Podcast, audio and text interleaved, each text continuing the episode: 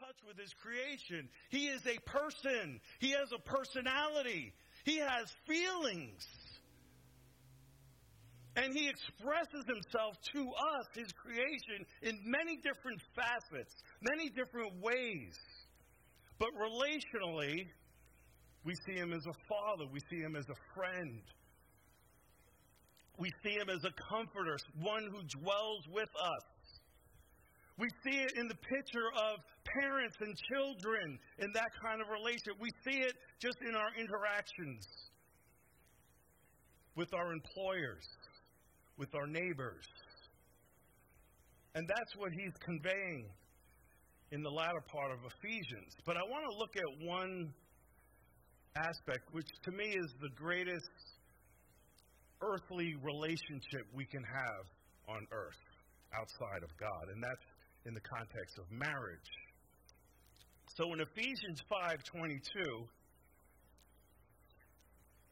Paul is giving instruction to wives and husbands, but what we're going to see is he's really talking about something much bigger. And I guess what I would call my message today is made for a greater love. You were made for a greater love than whatever other love you're looking for. And we all do it. We all look to something else but God. But you were made for Him. You were made for a greater love. And every single person in this room longs to be loved. Every one of us. It's, it's in our DNA. We were created to be loved. And we all crave it. The problem is, most of the time, we're looking for it in the wrong place. So he starts off here in verse 22. And I'm not going to really get into marriage and the roles and all that. I just want to read this with the idea that Paul is speaking of something greater. And he's giving us a picture of it in the relationship between a husband and a wife. Wives, submit to your own husbands as to the Lord. For the husband is the head of the wife, as also Christ is the head of the church. And he is the Savior of the body. Therefore, just as the church is subject to Christ, so let wives be to their own husbands in everything. Husbands, love your wives just as Christ also loved the church and gave himself for her. So it starts off with a word we don't like submit. Right, wives? We don't want to hear that. Submit. But really, think about it. If this wife is married to someone like Jesus, why wouldn't she want to submit, right? And so, husbands, you're supposed to be like Jesus to your wives. But the real picture here is, you know, a wife that submits to her husband understands that when she does that, he's able to protect her, care for her, be what he's supposed to be to her. What God designed him to be. When she doesn't do that, she's just hurting herself. There's a positive aspect of submitting, especially to God. And that's the whole point here. What a foolish thing when we don't submit to God. That's the whole problem with mankind and what we did in the garden. Why? Because he's the Savior of the body. That's why. In other words, like I said, the well being of the wife depends on her husband, just like the well being of our souls depends on him. And when we don't submit to Him, we're forfeiting or we're allowing the well being of our soul to be in jeopardy. It's a very, very foolish thing to not submit to God. Jesus loved the church, or the Father loved the church. And when I say church today, I want you to think of a bride I want you to think about called out ones. I want you to think about every single person that has ever put their faith in Christ. That's what the church means. The church isn't necessarily us here today, even though we're a local body. We are a representation of, a, of his body where he's the head, but there's a universal church. There's a church made up of every nation, every tribe, from every generation. And one day we're all going to be in heaven together worshiping Him at His throne, doing what we were made for. I'm, I'm getting ahead of myself, but just the thought of it brings joy to my heart. Now, He gave Himself, verse 26, that He might sanctify and cleanse her with the washing of the water by word. And again, it's a picture now of and I'm going to get into this in a little bit here, but basically, our need for cleansing. And that God has made a way for us to be cleansed from all unrighteousness. God's desire for us is for a people that He could set apart, cleanse, make white, just like a bride would make herself ready for the wedding day right? She's going to put makeup. She's going to get a white dress. She doesn't want any blemish, nothing. Well, God is in the process of cleansing, of purifying a people for Himself. That's why He saves us. He doesn't leave us the way we were, He gets us dirty. But His promise is, I will cleanse you. I will clean you up. I will wash you with the water of my word. And husbands should be doing that. Titus 3 says this about our before and after. It says in verse 3 We ourselves were also once foolish, not submitting to God, disobedient, deceived, not understanding what we were made for, going after all the wrong kinds of love, deceived serving various lusts and pleasures, living in malice and envy, hateful, hating one another. But when the kindness and the love of God, our Savior, toward man appeared, Jesus, not by works of righteousness. In other words, it was nothing we did. God did it when we were his enemies. He chooses to love because part of his nature is God is love. It's what he is, it's what he does. Not by works of righteousness which we have done, but according to his mercy, he saved us. He saved me. He saved you. Through the washing of the regeneration and the renewing of the Holy Spirit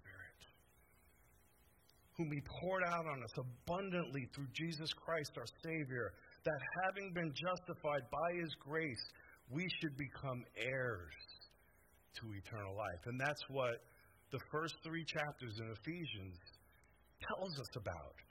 And what I want to do is, I want to get this in your minds.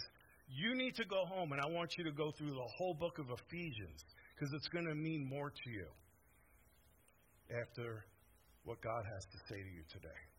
You need to get over that whole book yourself. You need to remind yourself what God has actually done to you and how it affects your life and all of your relationships.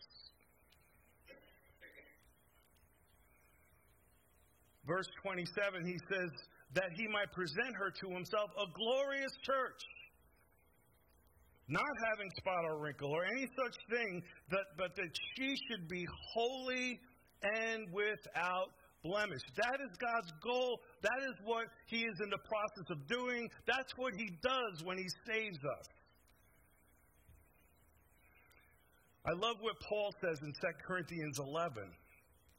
He says in verse 2 I am jealous for you with a godly jealousy, for I have betrothed you to one husband, that I may present you a chaste virgin to Christ, a glorious church a church full of honor, a church full of splendor, a church full of beauty.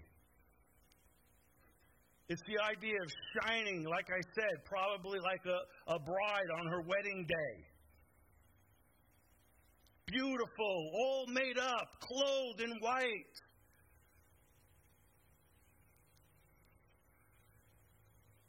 He's going to have a pure and spotless bride.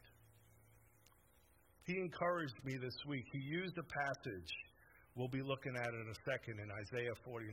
He basically said, I am going to have a church. I am going to do what I said. It doesn't matter what things look like right now, it doesn't matter how any of you feel right now. He knows how to make you into what He has already purposed and predestined you to be. And He wants you to simply believe Him for that. He will have a pure and spotless bride. There is going to be a church, a remnant that comes out in these days that are pure and spotless, that are ready, that are prepared like a bride for their bridegroom. Goes on in verse 28 So husbands should love their wives as their own bodies. He who loves his wife loves himself. No one ever hated his own flesh, but nourishes and cherishes it, just as the Lord does his church, his bride just as the Lord does. And it really, that, that word nourishes refers to food or whatever is needed to grow to maturity. I've been watching these little birds in my chicken coop. Some bird made a nest inside my chicken coop, inside one of the egg, uh, whatever you call them, boxes that I covered up that has a little sliver open. Well, the mom got in there and laid some eggs, and now there's chicks in there. And I was sitting the other day watching her or him. I don't know. I asked Patrick the other day. I'm a little confused on it. There's certain breeds that the mom and dad feed them, but let's just say it's the mom. Um, and she goes back and forth all day, and you can see the worms in her mouth. And she's nourishing. She's feeding those little birds. They're big now. I can't believe. I looked at them this morning. They're big. They got feathers. They look like they're ready to go out and fly and it's a picture. You know, you, you could look at creation, and it, it's amazing if God so clothes the fields and is mindful of the birds. Again, He's expressing something to us. Why? He created us. And when He redeems us, He's going to nourish, He's going to cherish, He's going to give us everything we need so we can grow into what He's created us to be. because we're members of his body, of his flesh, of his bones. God really spoke to me about that. You know, in Genesis 23, it says about Adam when, what did God do? How did he make Eve? Right? He says, I got my rib, right? You heard that expression? He took a rib out of Adam and he made Eve. Why? Because God said it's not good for man to be alone. I made him to be relational. So he made Eve out of the man. And that's what this is saying in verse 23 in Genesis 2. Now, he says, This is now bone of my bones, flesh of my flesh. She shall be called woman because she was taken out of man. Therefore, a man will leave his father and mother and be joined to his wife, and they shall become one flesh. So, again, that is the most intimate union we can have on earth outside of God. And that's what this is expressing. But I want you to think about it for a minute, because in 1 Corinthians 12 27, Paul says, Now you are the body of Christ. Speaking of the bride, he says, now you're part of his body. Your members, individual, you're a spiritual body, a house being built together in one. And then he goes on, for this reason, a man shall leave his father and mother, be joined to his wife, the two shall become one flesh. And now he says it. This is really what I'm talking about, though. He says, This is a great mystery but I speak concerning Christ and the church. So he's expanding it now. And, and God wants to expand this now in your sights this morning. He's speaking about you and your relationship with Him. He's speaking to you as a bride, as the bride of Christ. He's speaking to you, if you're not a bride, that He wants to betroth you. He wants to join His life to you. He wants you to understand what you were created for, because you were created for a greater love. The mystery of the union of Christ and believers is represented in marriage. And that's something Rose and I try to convey to couples that we're counseling that your marriage is so much bigger than what we make it so many times. It really is supposed to be a representation of Christ and the church and the relationship that has been restored by God and his people. So, I want you to think about this. Just as Eve was taken out of man, I want you to think of creation because it says we were made in the image of God. Somehow, God took a piece of himself and he made man.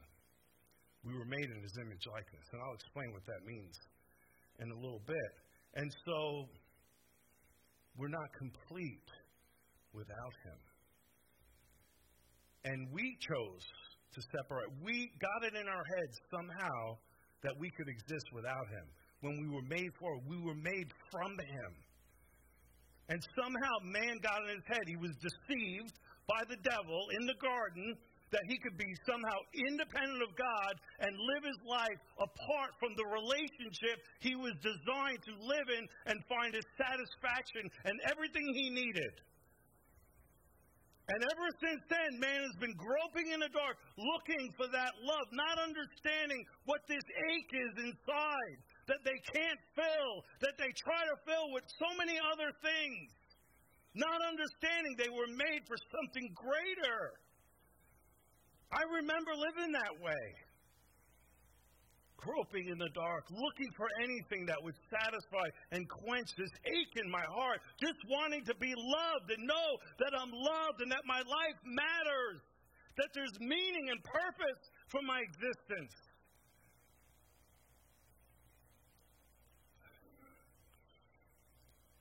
But we know mankind deserted the marriage. We rebelled as children. We disobeyed our master. We didn't honor or respect him. We went after other lovers. But yet, he remembers us. He remembers us. And that's where the Lord spoke to me the other day. And it's in Isaiah 49. And he's speaking to the children of Israel. They're in captivity. And they've been there for a long time. And they're there because they sought other lovers. They forsook their God who was wanting a relationship with them. So they're sitting in captivity and they're wondering Has the Lord forsaken us? Has the Lord forgotten us? And the Lord's reply to them is Can a woman forget her nursing child and not have compassion on the son of her womb? Surely they may forget, yet I will not forget. You see, I have inscribed you on the palm of my hands. Your walls are continually before me. Now, it doesn't just say, can a mother forget her child, her son, her daughter? No, it says a nursing child. That's a big difference because, you know, we can get older and mom can forget about us at some point, you know, especially if uh, we're not a good child. Maybe they want to forget us. But a nursing child? Can a mother forget a nursing child? You, you see the picture God is giving to us of just how much He thinks of us. Just how much He thinks of us. He hasn't forgotten you, His church. He hasn't forgotten you. He hasn't forgotten all who still need to know his salvation. That's why we're all still here, because he's long suffering. He's waiting for others to turn to him. He's waiting for others to be reconciled to him. He's long suffering. He's patient. He doesn't want anyone to perish. So he waits and waits and waits for anyone to turn to him. and receive what He's done through Jesus Christ so that we can be reconciled back to Him. You and I were made for a greater love. We have this longing inside. You hear it in testimonies. I think about Glenn's testimony sitting in a park, just miserable, lonely, and God just showing up and basically letting him know you're loved. There's someone who loves you. You matter. I remember when he intervened in my life. Maybe some of you remember. He loves me. He knows me. Read Psalm 139. It's a wonderful picture of just how much He knows you and cares about you. So you and I want to be loved. It doesn't matter who you are, how you were raised, what's happened to you in your life. You want to be loved. I'm not talking about some superficial love that has limits. I'm talking about someone that knows every single thing about you. The stuff you would be horrified if someone knew about you, but yet it doesn't even alter one bit how much He loves you. That's the love of God. That is the love of God. Because He knows us far more than we know ourselves. He sees everything, He sees the intentions, everything about us, but yet He loves us, He wants us. Why? We were created to dwell in His love. Again, He made us in His image, which means really we were made to resemble God. That doesn't mean we look like Him. God is spirit. So it's not necessarily that He looks like us in the flesh, it's the spiritual qualities, the unseen qualities. It, it's the ability to reason. It, it's when a person can draw a beautiful painting or name their pet. Animals can't do that. It, it's the free will to make choices. Animals can't do that. I love my dogs. I love my animals. But I'm sorry, they don't have emotions. They, they mimic things. They learn things, yeah, but they can't reason. They can't create. I can't put a, a little thing in front of, you know, my dog Eli and say, Eli, make me a painting. They're animals. And when they die, they're just going to go back to the dust. Although I believe God, maybe just seeing the desires of our heart, might let me see my dog in heaven. I don't know. It would be nice. But that's what it means. Mentally, we're rational, we're a free will agent. Again, uh, morally, we, we were created pure because He's holy. And before the fall, we were pure, we were innocent, we didn't know good and evil. And God looked at us and He said, This is very good. It's very good what I created. Socially, right? We were created for fellowship. And, and it really reflects God's triune or the Trinity that existed before creation. Because we know creation was spoken into existence through Jesus the Son. They were there together, the Trinity, in fellowship. And God created man to enter into that fellowship that God so enjoys. But again, we know part of being made in God's image is that we have the capacity to make a free choice. And God, in His infinite wisdom, knew we would rebel, and He already had a plan to redeem us. He knew what was going to happen. Because robots can't love. You can't make someone love you. You have to choose, you have to reciprocate that love. And Adam and Eve believed a lie. They made an evil choice to rebel against their Creator. In doing so, the image that they were created, it got marred, it got distorted. That's what we see in the world now. It's all distorted. We see it even what they're doing in marriage. It's all distorted. Men with men, women with women. It's all distorted.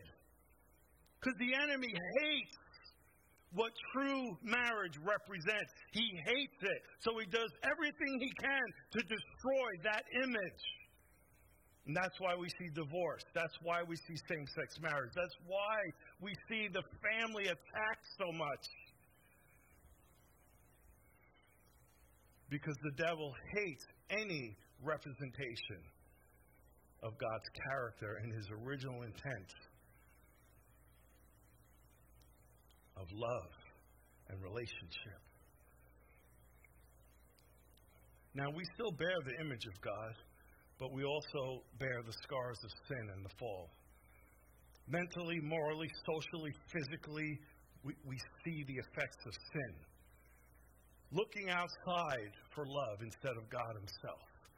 But we know, right, that God, because of His mercy, God, because of who He is, made a way for us to be reconciled. John 3:16, right? We all know this verse. God so loved the world. God so loved the world that he gave his only begotten son that whoever believes in him should not perish but have everlasting life. God didn't send his Son into the world to condemn the world, but that the world through him might be saved, reconciled, brought back into fellowship with him. When John the Baptist was preparing the way for Jesus, and, and Jesus appears on the scene, I love what he says. He says this in John 3:29. He says, He who has the bride is the bridegroom, but the friend of the bridegroom who stands and hears him rejoices greatly because of the bridegroom's voice. Therefore, this joy of mine is fulfilled. So, John describes Jesus as the bridegroom coming into the world, calling for a bride, looking for a bride, looking for you, looking for me. It really is a mystery to me why Jesus, why God the Father would come to the earth looking for a bride for his son. Knowing what we are. Knowing what we are. But yet, we see in Hosea a beautiful picture. And I, I, I said this earlier. This is actually in chapter 11. Speaking of how God was pursuing his people, I drew them with gentle cords, with bands of love. I was to them as those who take the yoke from their neck. I stooped and I fed them. It's a picture of the cross, it's a picture of what Jesus did. Now, I don't know why, as, as I was praying early this morning, I felt like the Holy Spirit said, You need to share your testimony today. And it kind of fits in here because I I have some uh, scriptures here from Hosea, and that's typically how I share my testimony because it is my testimony. I was a Gomer. You all were Gomers. And you're going to see what I mean. Everyone's a Gomer. In other words, Gomer, what we're going to see, was a harlot. She was someone that even though she was betrothed, married to this prophet of God, she was running around and seeking other lovers. Just like, he says, the children of Israel who look to the other gods. Go after the pagan worshippers. Do the same things those in the world do. Go after the same things. But yet there is God drawing them with bands of love, stooping to feed them, wanting to take the yoke, calling to them, Come to me, come to me all you who are labor, all you who are heavy laden, come to me. I'm the one you need. I will give you rest. I'm what you're longing for. Now, growing up, I had an ache. I, I was telling Patrick the other night, I, I was miserable inside. I knew there had to be something more than what I was living. I knew there had to be some other purpose behind why I was born into this earth. And I couldn't figure it out. I knew there was a God, but I still, He was a far off God that was unknowable. But he was there. But I didn't know how to reach him. And it was a miserable existence. And so I went through all my teen years getting high, doing drugs, just trying to escape the reality of the misery and the hopelessness I was in. And it wasn't till I was 19, 20 years old that my oldest sister, Denise, went away to California and she became born again. And I thought it was really strange, and I'd never heard that term. And she had her Bible and was telling me I needed Jesus. And I would just curse her out, like, You're weird. I don't know what happened to you, but leave me alone. I want to do what I want to do. I know what I need to do. I wasn't very nice. But you know how sin is. I got to the point after a series of incidents where I remember one night I wound up in jail. I had been maced. I was dirty. I'd been out for days. And, and I remember sitting in the cell that night thinking, so this is it. This is what my life's going to be. And I remember thinking, you know, well, maybe I could take my shoelace and tie it to the bars and just end it. I wanted to die, and I tried it a few times with drugs. I would just try to take as much as I could. I'd go into convulsions. I'd come out of it. I, just wanted to die. I drove my car into a wall one night. I just was miserable. But that morning, my sister came and picked me up.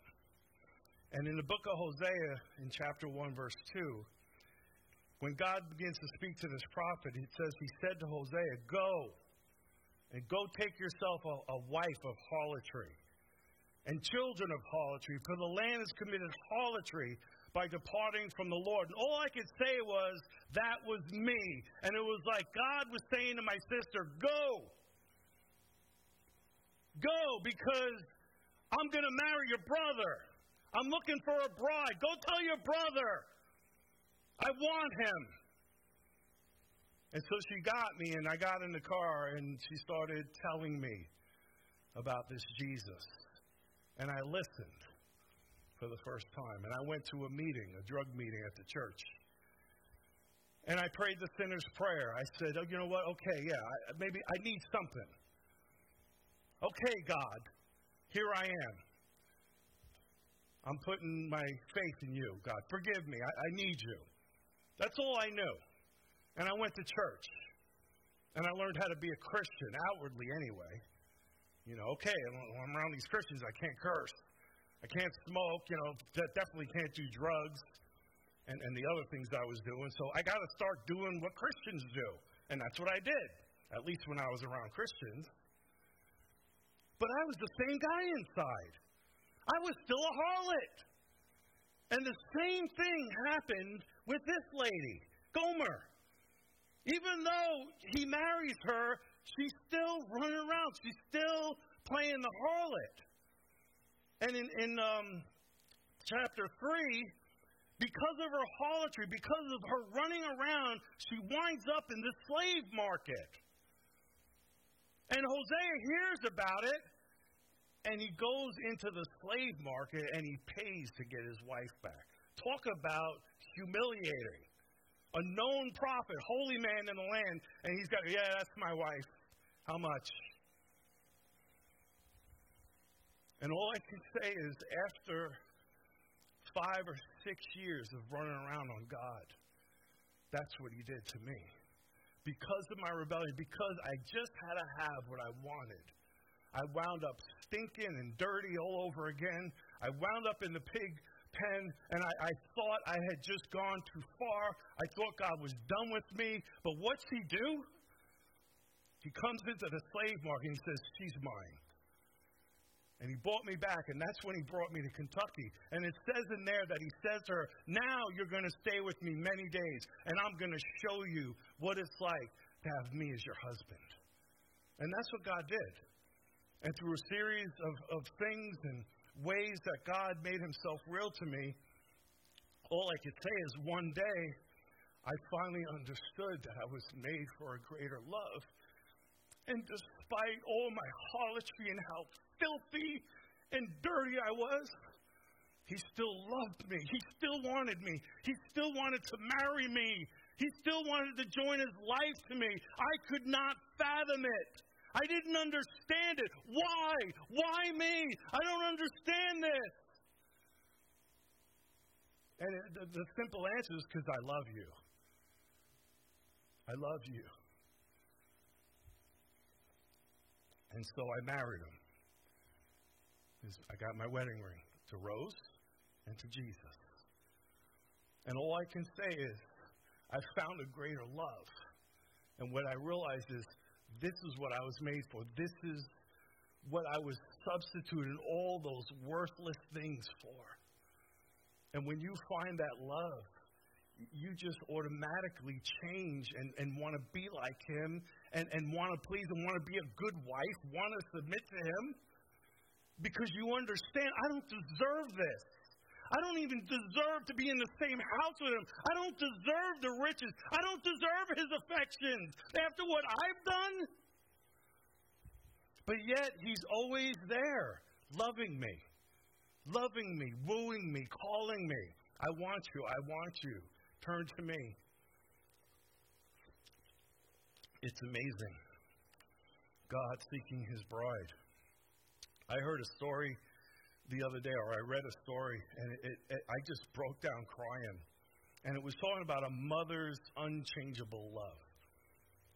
And it says, uh, this is someone else.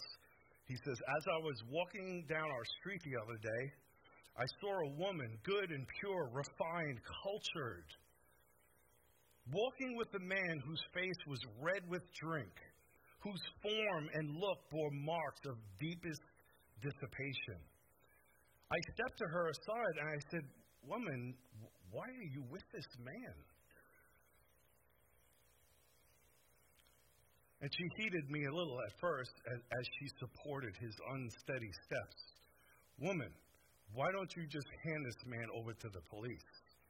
And she drew herself up with a righteous, indi- indi- uh, indignant anger mixed with sadness, and she said, Sir, I am his mother.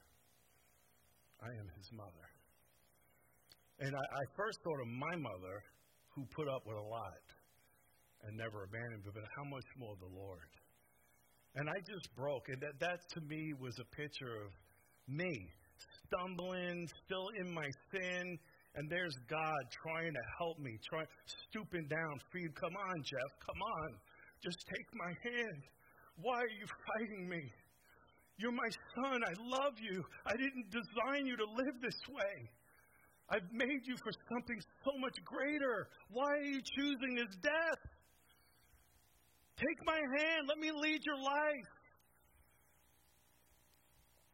You see, when we repent and we put our faith in Christ, we, get, we enter the process of being restored to God's original purpose, which again is to know Him, to be in fellowship, to abide in His love, just as Jesus and the Father abide together in their love. The book of Ephesians shows us the result of responding to this call. So, for those of you that you've been reconciled, but maybe you just don't think about it enough. Just the reality of what God has done for you the sonship, the daughtership, the reality of being the bride of Christ. How should that affect us? Well, Paul says in Ephesians 4 that I, therefore, the prisoner of the Lord, I beseech you, walk worthy of the calling which you were called, with all lowliness, with gentleness, with long suffering, bearing with one another in love, endeavoring to keep the unity of the Spirit in the bond of peace. Further down, he says, This I say there, and I testify in the Lord. Don't walk like the rest. Don't walk like you used to walk anymore in the futility of your mind, having your understanding darkened, being alienated from the life of God. You're not an alien anymore. You've been brought near to Him, you've been reconciled. Don't live like that anymore. Because of the ignorance that is in them, the blindness of their heart, who being past feeling have given themselves over to lewdness, to work all uncleanness with greediness. You have not so learned Christ.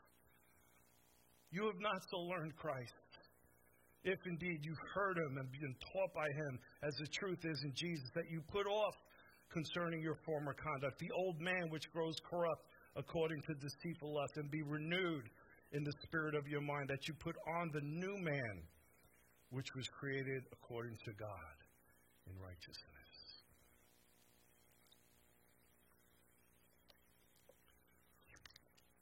There's going to be three effects when you're brought near to God. The first one will be you'll just be humbled to the dust. Me, Lord? I don't deserve this. Who am I, Lord, that you would even be mindful of me? That's the first thing it should produce in us an utter, utter brokenness and humbling of ourselves. Just falling at his feet. I don't deserve this, Lord. I don't deserve your mercy. I know what I've been. I know what I'm like. I don't deserve your mercy, but God, thank you. Thank you. I worship you, Lord, and just falling at his feet in my proper place before him. And then next, happiness. There's no greater happiness or joy than abiding in his love. And Jesus said if we're walking with him, if we're, we're, we're submitting to him as a good wife, as a good bride, he says if you do that, You'll abide in my love, just as me and the Father abide in love, and your joy, it'll be full. That's why I want you to submit to me, because I want your joy to be full, not to make you miserable, like a slave to an unfair master. Happiness the joy of abiding in his love and dwelling in his presence. In thy presence, Lord, is fullness of joy. And then lastly, holiness, a changed life. He's not going to leave you the way you were, he's going to clean you up. Because guess what? He's going to have a pure and a spotless bride. And that's where the whole rest of Ephesians comes in. It's like, okay, this is how I cooperate. This is how I let God purify me and cleanse me. When we're living in that reality of God's purpose for us, that we were made for love, to know, to dwell in His love, you know what's going to happen? In your life individually, but also as a church, we're going to be the light, the effective witness that He wants to be. It'll show forth in your marriage. It'll show forth in your relationship with your kids. It'll show forth in how you conduct yourself at work, in those relationships with your neighbors, with the people you live with. Everything you do will be a witness to the world of what God is like and what it's like to be in a relationship with Him and find your joy and your happiness, and, and that nothing in this world disturbs you or shakes you that somehow there's a peace about you that surpasses all understanding, something the world just does not understand. And then you know what you're able to do? You're able to tell them where it comes from. Paul did it all the time, and that's why I felt led to just share a little bit of my testimony. Paul did it all the time. Let me tell you what I was what God has done and what I am now, what it's like to, to be in fellowship with this God, with my Creator, to know His love, to have purpose now, to have a living hope, to know where I'm heading, to know that this life is just a shadow of something better. And again, that's how it's all going to end. Guess what? You know where we're headed? To a great wedding. Revelation speaks of it in Revelations 21. Now I saw a new heaven and a new earth, for the first heaven and the first earth had passed away. And there was no more sea. And then I, John, saw the holy city, the new Jerusalem, coming down out of heaven from God, prepared as a bride for her husband. Now, I want you to understand this city is people. This city is the church. This, peop- this city is uh, the saints of God. And, and he describes beauty and splendor and multitudes. That the city is so wide and so high because there's multitudes and multitudes. Because God wants his house full. And he's waiting and waiting until his house is full. And the invitations are going out and going out and going out to come to the wedding feast. He's inviting us all to the wedding feast. And then it says, and I heard a loud voice from heaven saying, Behold, the tabernacle of God is with men. He will dwell with them, and they shall be his people. God himself will be with them and be their God, because that's what we created for. And God will wipe away every tear from their eyes. There will be no more death, no sorrow, no crying. There'll be no more pain, for the former things have passed away. And then he who sat on the throne said, Behold, I make all things new. And he said to me, Write, for these words are faithful. Can a mother forget her nursing child? No. God's word is faithful. He hasn't forgotten.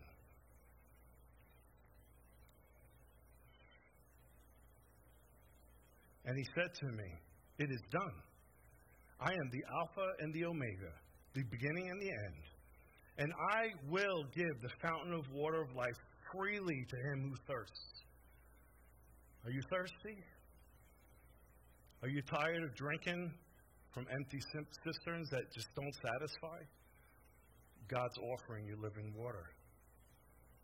He who overcomes shall inherit all things, and I will be his God, and he will be my son.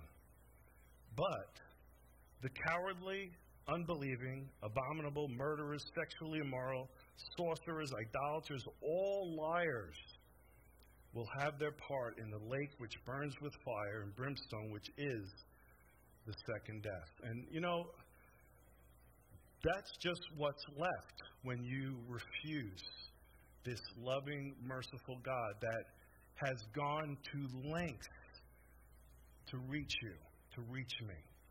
What is left if we spurn that kind of love? Nothing but wrath. And that's what this is a picture of. Being separated from that love for all of eternity. Being isolated. There's no relationships in hell. It's a place of isolation, of torment, the absence of any kind of love.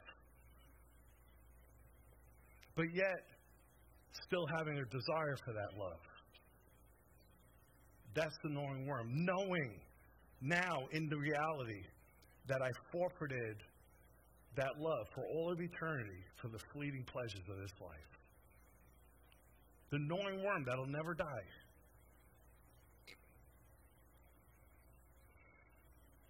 Then one of the seven angels who had the seven bowls filled with the seven last plagues came to me and said, Come, I will show you the bride, the Lamb's wife. And then he begins to describe this beautiful city. What beauty there will be in the presence of God. I was thinking about that. I love Colorado. I love going to the mountains.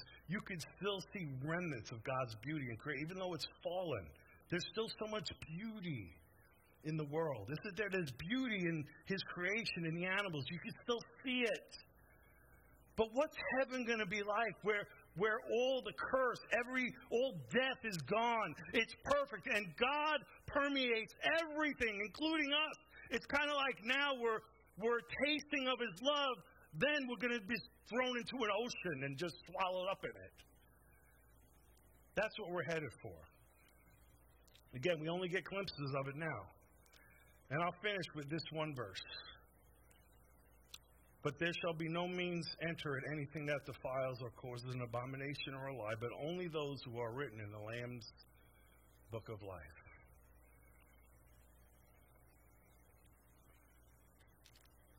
Now, I shared this today, and I, I believe God wanted to speak to those of you today who have put your faith in Christ to encourage you, to remind you of what you were created for. and to get over Ephesians and, and get over other scriptures so that you begin to live what you were created for a greater love. And, and that it will begin to express itself in your marriage, with your children, with your neighbors, at your job, because that's what you were created for, and we're heading for the ultimate. You understand, in heaven, there's no marriage, there's none of that. Why? We're married to Him forever. But there might be some here today. Your name's not written in that book. There's a book. One day that God will open, and your name's either in there or it's not. And the only way your name gets in there is by admitting, I've rebelled against God. I haven't submitted to Him. I know what I am. I'm a sinner. I knew what I was. I knew what I was. I still know what I am.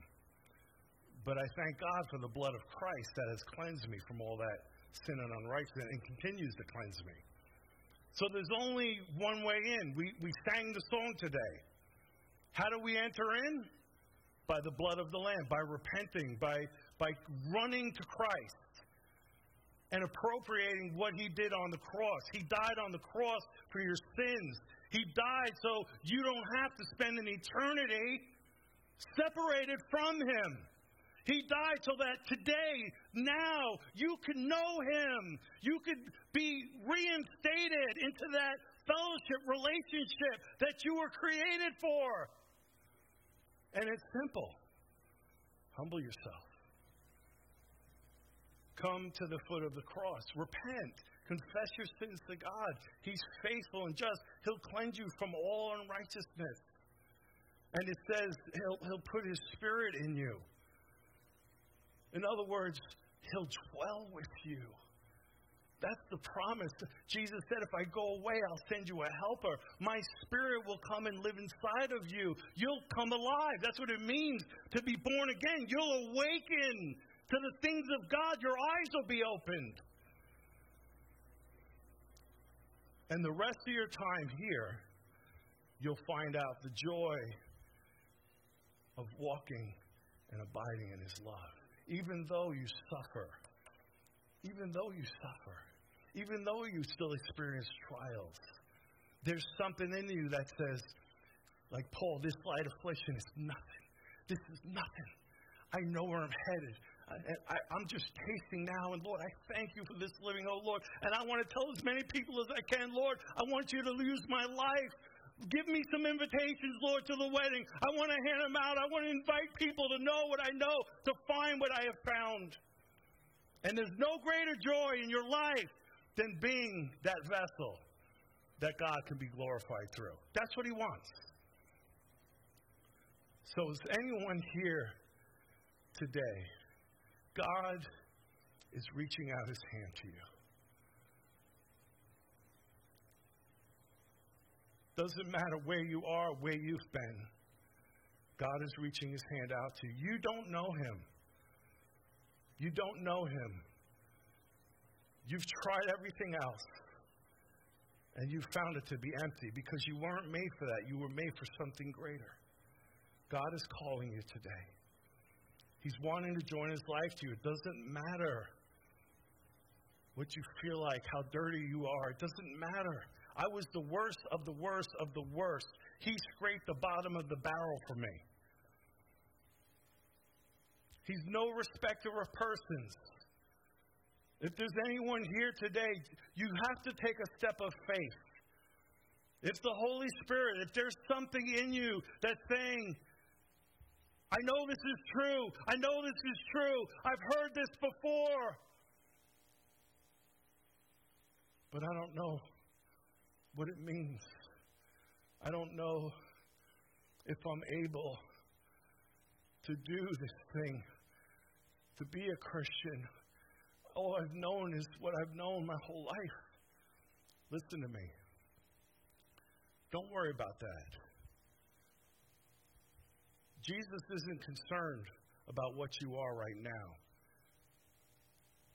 And He knows how to bring you from where you are to where He wants to bring you. He hasn't forgotten you. He hasn't forsaken you. You're still breathing. So if He's speaking to you today, please, I'm begging you, God's begging you, don't leave this place until you are reconciled with God. I'm pleading with you. Paul says it's as though he pleads through us. So I'm pleading with you. Christ is pleading with you through this vessel this morning. Be reconciled to God. You don't know if you have tomorrow. If God is speaking to you, I'm inviting you to come down to this altar. Just come down in faith. Repent of your sins, confess your sins, ask God to cleanse you, and surrender your life to Him. Submit to God, and He will come into your life today. You will be restored in that right relationship with God today. Anyone here, anyone online that is listening today, God is calling you. Don't harden your hearts if you hear his voice today.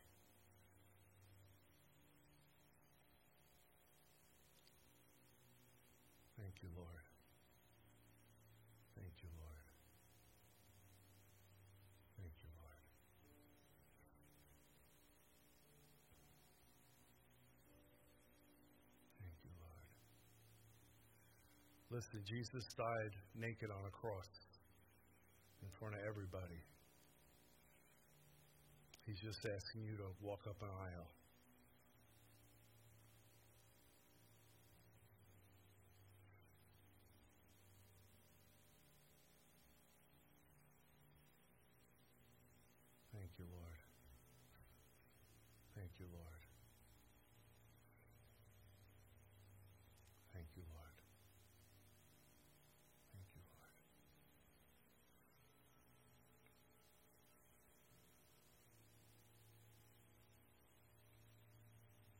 Lord, we thank you this morning